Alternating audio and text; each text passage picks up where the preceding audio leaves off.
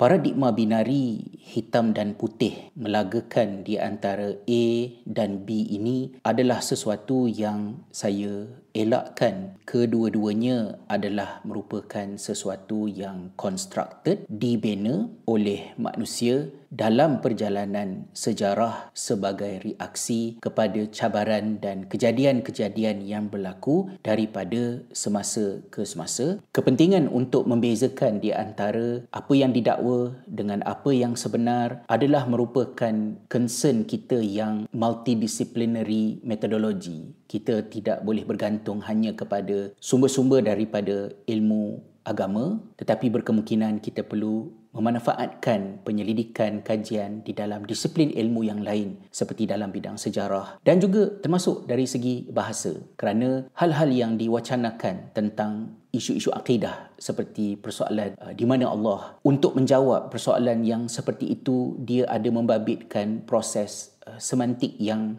berlainan di antara bahasa Melayu, bahasa Inggeris dengan bahasa Arab kerana apabila kita bertemu dengan nos di dalam bahasa Arab yang merakamkan bagaimanakah Nabi sallallahu alaihi wasallam memberikan respon kepada soalan berkenaan jika kita menterjemahkan ia kepada bahasa Melayu ada kemungkinan konotasinya berlainan dan cara akal fikiran menggarap penerangan berbentuk terjemahan itu tidak mencapai apa yang dicapai oleh mereka yang menerima jawapan seperti jawapan yang diberikan oleh Nabi sallallahu alaihi wasallam. Kita hidup di zaman ini, maka bila saya membaca mengkaji pendapat yang dikemukakan oleh ilmuan-ilmuan silam, lautan ilmu yang begitu luas yang mereka tinggalkan di dalam karya-karya mereka, saya percaya bahawa karya-karya mereka itu sangat bermanfaat kerana ilmu mereka yang begitu tinggi, kedudukan mereka yang begitu dekat dengan sumber asal, namun saya tidak boleh lupa bahawa mereka hidup di suatu zaman di dalam masa silam berdepan dengan cabaran-cabaran yang wujud pada masa silam dan karya-karya itu adalah sebagai khidmat mereka untuk menjawab cabaran-cabaran yang terjadi pada zaman mereka. Tidak masuk akal untuk saya memporak-perandakan kehidupan sekarang ini demi untuk memenangkan tokoh aliran mazhab kelompok yang wujud pada masa silam sedangkan sirah perjalanan mereka sudah pun dimuktamadkan dengan kematian mereka dan Allah jualah yang menentukan mana amal soleh yang Allah terima dan manakah kekurangan-kekurangan untuk kita memohon kepada Allah agar Allah mengampunkan generasi sebelum kita seperti yang Allah sebutkan di dalam Al-Quran. Di dalam surah Al-Hashr ayat yang ke-10 Allah SWT ada menyebut A'udzubillahi minasyaitonirrajim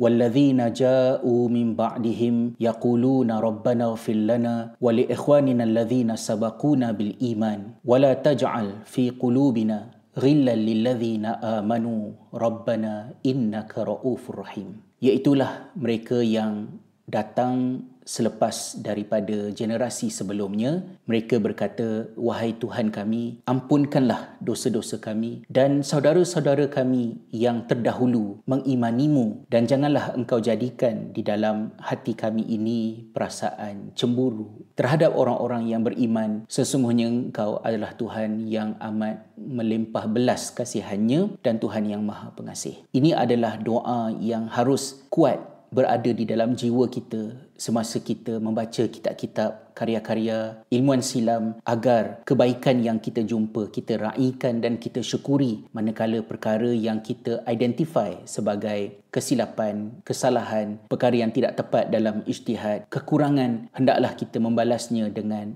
meminta daripada Allah keampunan untuk mereka dan untuk kita. Bukannya untuk dimaki hamun dan bukannya untuk dijadikan bahan kita pula bergaduh pada hari ini